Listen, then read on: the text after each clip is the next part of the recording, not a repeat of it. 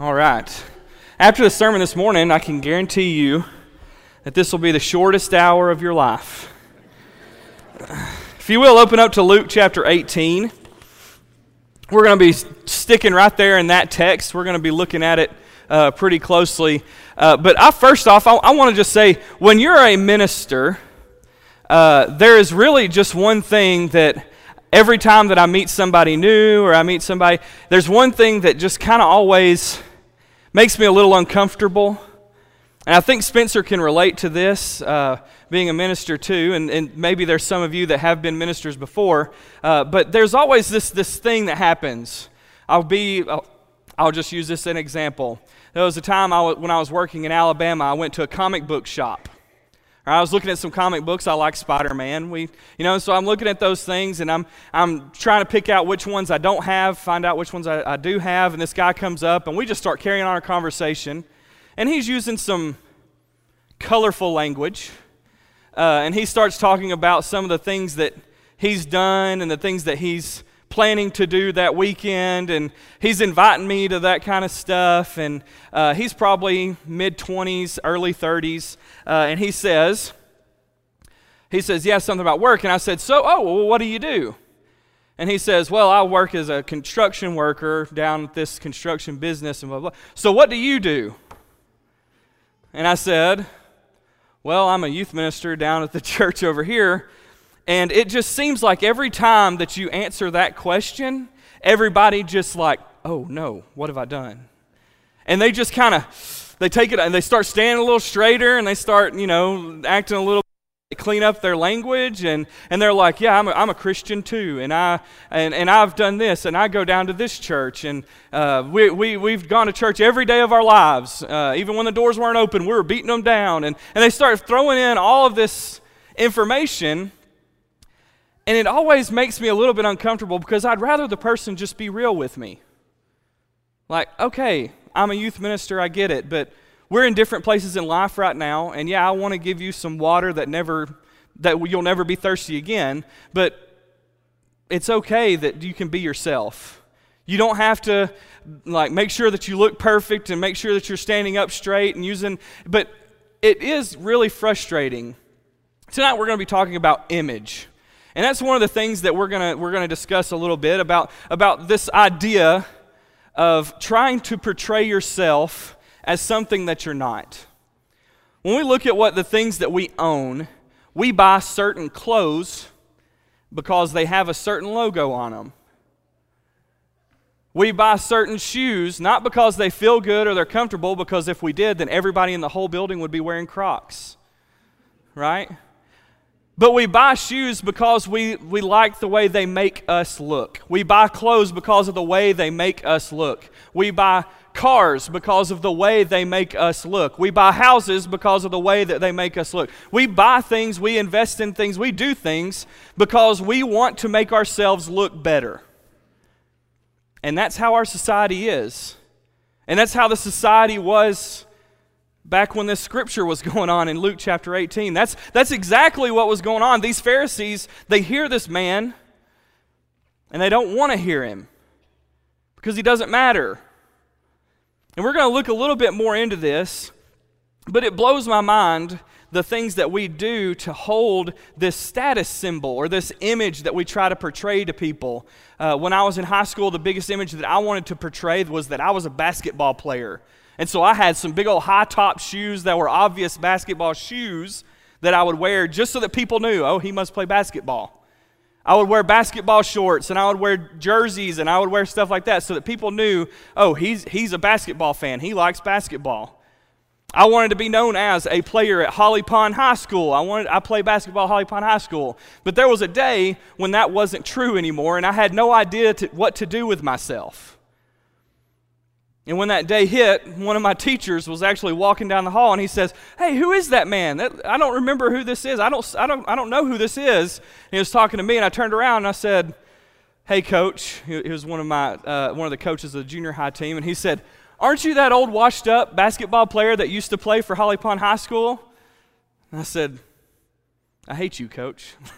I said, "Yes, sir." And I said, "Weren't you? Aren't you one of those high, those washed-up basketball players that used to play for Holly Pond too?" And he said, "Yeah. If you want some proof of that, my my my painting and my my uh, state championship thing is is hanging up in the gym. Where's yours?" but we do this thing where we portray this stuff about our image. We want people to think that we are better than what we are. We see, you know, keeping up with the Joneses, we always see something a little bit better on the other side of the fence. And I'm going to challenge you, us all tonight, that we quit doing that. That we be a little more like this blind man. Let's go ahead and open to uh, Luke chapter 18, verse 35. Jesus getting into Jericho and there's a blind man sitting by the roadside begging. So if we're going to look at this in the, in the plain text, there's a blind man on the roadside begging. So if we, we automatically, as soon as we read those words, we automatically have an image in our head. We know what a blind person looks like. We know what someone begging looks like. We put the two together, and that's what we have. When we see someone who is begging on the side of the road, how do we respond to those people? When we're driving down the road and we see someone on the side, they're begging for money and they're begging, how do we see those people? What do we think? What goes on in our minds when we see those people? And he hears the crowd going by. He can't see.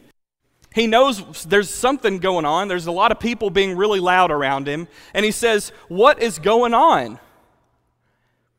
And they say, Jesus of Nazareth is passing by. Apparently, this meant a lot to this man. He might not have been able to see Jesus, but he knew he was there. He felt his presence. He knew something big was about to happen, and he knew the only person that could help him in the situation that he was in was this man, Jesus of Nazareth, because he had heard a lot of great stories about him. So this man calls out, and he says, Jesus of Nazareth, son of David, have mercy on me. And all of those people that were in front of him rebuked him, telling him to be silent. But he cried out all the more, Son of David, have mercy on me. Of all the things that this man could have asked for, he's heard stories about Jesus healing people. He's heard all kinds of just great stuff about this Jesus guy. And of all the things that he can come up with to think of, he has this one chance to talk to Jesus, son of Nat, the, the, the, a man from Nat. He has this one opportunity, and he says, Jesus, have mercy on me. How many times could we ask that same question? How many times have we asked that same question? You have everything, you have every chance to ask Him of anything in the world, and we just say, God, please have mercy on me. Forgive me of those things that I've done. Help me to be a better person. Help me to follow you more closely.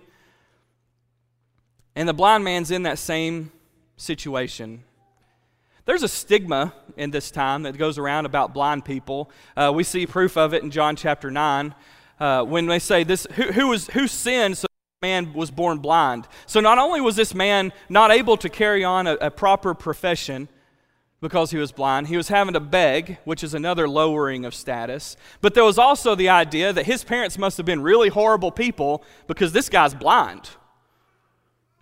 So he has everything working against him with the culture, with everybody there, and still he cries out, Jesus, son of David, have mercy on me. Everybody says, hey, Jesus, son of David, doesn't care about anything that you have to say. We don't even get the guy's name. Jesus and now don't care about what you say. You're blind, you're begging, and really you're something happened with you and you're not even in a safe state, so we don't even care. You need to be quiet so that this guy can actually give us some proper teaching. And he cries out all the more, saying, Jesus, son of David, have mercy on me. And Jesus stopped and he commanded that the man be brought to him. And when he came near, he asked, What is it that you want me to do for you? And the blind man says, Let me recover my sight. And Jesus says to him, Recover your sight. Your faith has made you well. It wasn't Jesus' great power that made him well in the long run. It wasn't anything that the man had, had really done. It was the fact that he had faith that Jesus offered something that he couldn't get himself. He'd tried, he'd done everything that he could. We've all been in those similar, similar situations where we find ourselves completely and totally broken, where we have these different things going on in our lives, whether it be a sickness, whether it be a, a, sin that we just can't seem to get rid of, whether whatever it is, financial situations, it doesn't matter. Whatever we find ourselves in, we have this sense of brokenness. We have this, this idea that there's something that we ourselves can't fix. But there is someone who can. And this blind man recognizes that. And he says, Your faith has made you well. It wasn't the fact that Jesus was there, it was the fact that he believed that Jesus could help him, is what made him well. We can, we can really uh, understand that because we have been in those similar situations. He probably, when he asks for this mercy, he probably just means kindness. Jesus, Nazareth, son of David, have mercy on me. Jesus, will you at least just listen to me? Nobody else will.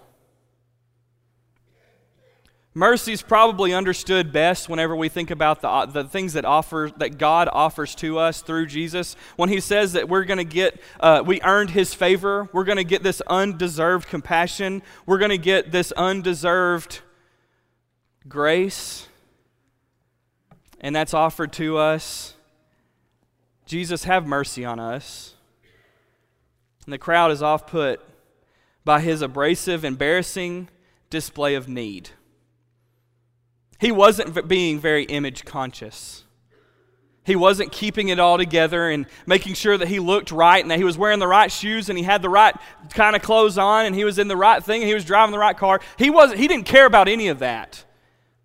This man wasn't putting on a happy face because this man was broken. He was screaming for Jesus and pleading with him, and the crowd, and don't forget, the crowd included Jesus' disciples, around him didn't like what he was doing. And yet the man didn't care because he knew that there was someone there that was going to take care of him, that was going to help him. Jesus' response to him he asked him clearly, What can I do for you? What do you want?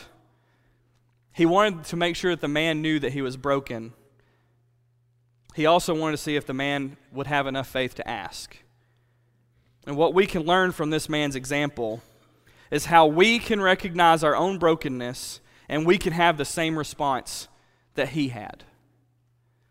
That we don't care what other people think. We're broken we have faults. We are, we are hurt. And there may be some people who are saying, that's not something that you do. You don't go around telling people about the problems that you have. You don't go around telling people about some problems that you may be having in your marriage, that you may be struggling with a relationship with one of your children. We don't talk about that kind of stuff because it makes people uncomfortable. So we keep that down, and we don't want people to think that we have marriage problems. So we keep that a secret. And we don't want people to know that we have a relationship with our kid that we think is just falling apart. We don't want people to know that. So we push all these things down, and we try to hide them as much as possible when what we should be doing is a lot like this blind man. Casting away that image, who cares? I only care about what God thinks of me whether or not my life represents Christ. That's the only image that I care to portray. That's the only thing that I care about. What we can learn from this blind man's example is how we should learn to respond to our own brokenness. That we can honestly say that we can't do this on our own, that we are broken, that we're hurting, and we need someone to help us, and we know who that person is.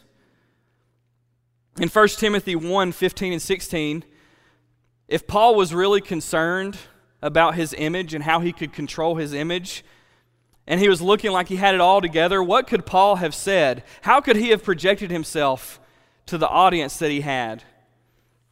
1 Timothy 15. I Thought I had it marked, but I didn't, so hold on just a second. 1 Timothy chapter 1 verses 15 and 16 says they the saying is trustworthy and, deserving of full acceptance that Christ Jesus came into the world to save sinners of whom I am the foremost.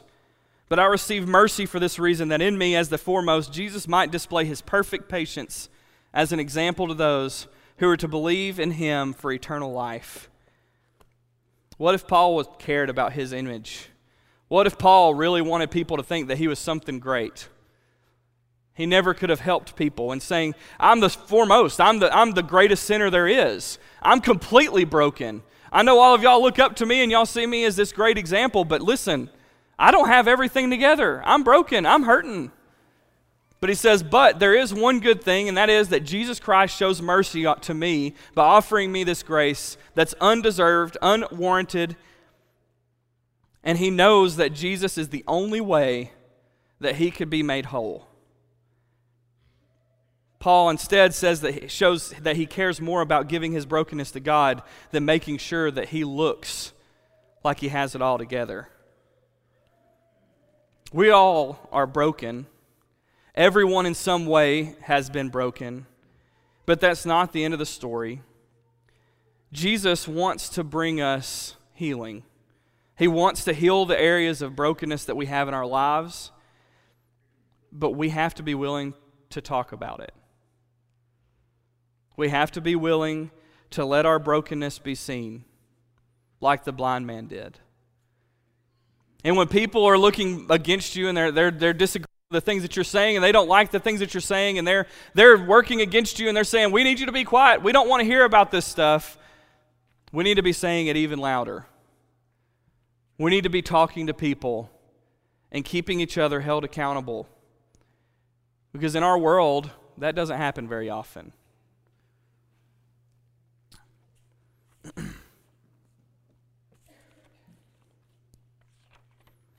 The crowd was uncomfortable because facing people who are open about their brokenness is difficult. And it's more difficult facing our own brokenness. Maybe that's why the crowd was so unnerved because the man was willing to open up and be open about the things that he needed, that it shamed those who were still concerned about the way they looked to a God who didn't care how they looked.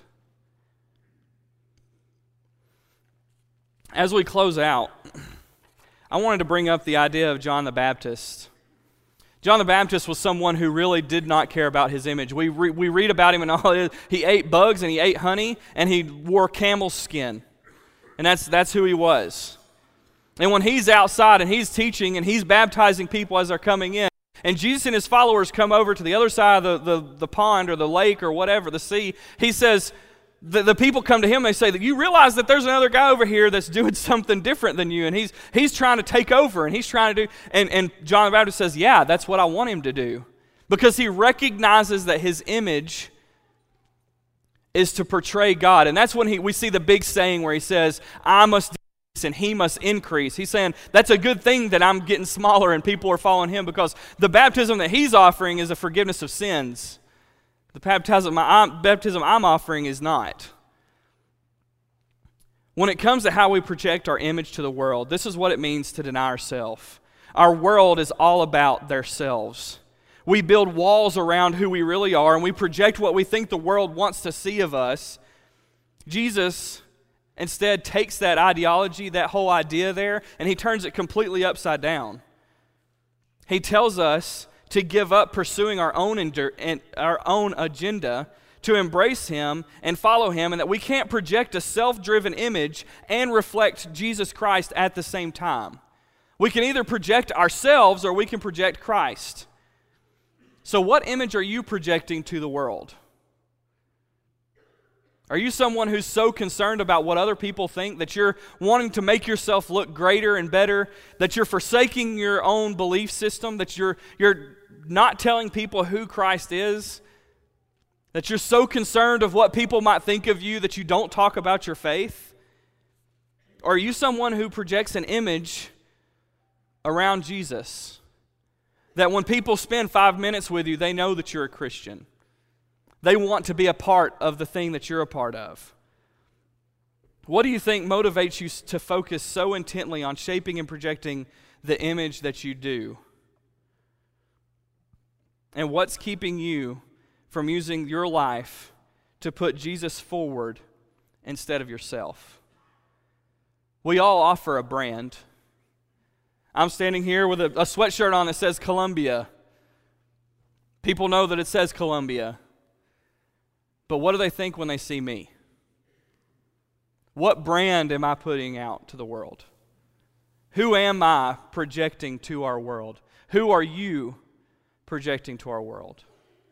Every day we're given these awesome opportunities to be able to, to talk to our world, to show people who Christ is, to be the body of Christ, and give, give Jesus what he deserves by putting him first, being open with each other, being open with other people, and who cares what society thinks about it? Because the only thing that we should care about is projecting Christ and being open and honest about the, the life that we live. Today, if you have any need at all, maybe you uh, are in a situation where you feel like you, you don't have opportunities like that. That, that you have turned down those opportunities where you have a chance to show who Christ is. Maybe you've had a, a chance that, that you want to put on Christ, but you're too scared about what your friends may think. You're too scared about what the world may think or what the people in this room may think. Don't worry about it. Christ breaks down those barriers, He tears down those walls. We will all think that you are something important and that you have value. If you have any need tonight, please come forward as we stand and as we sing.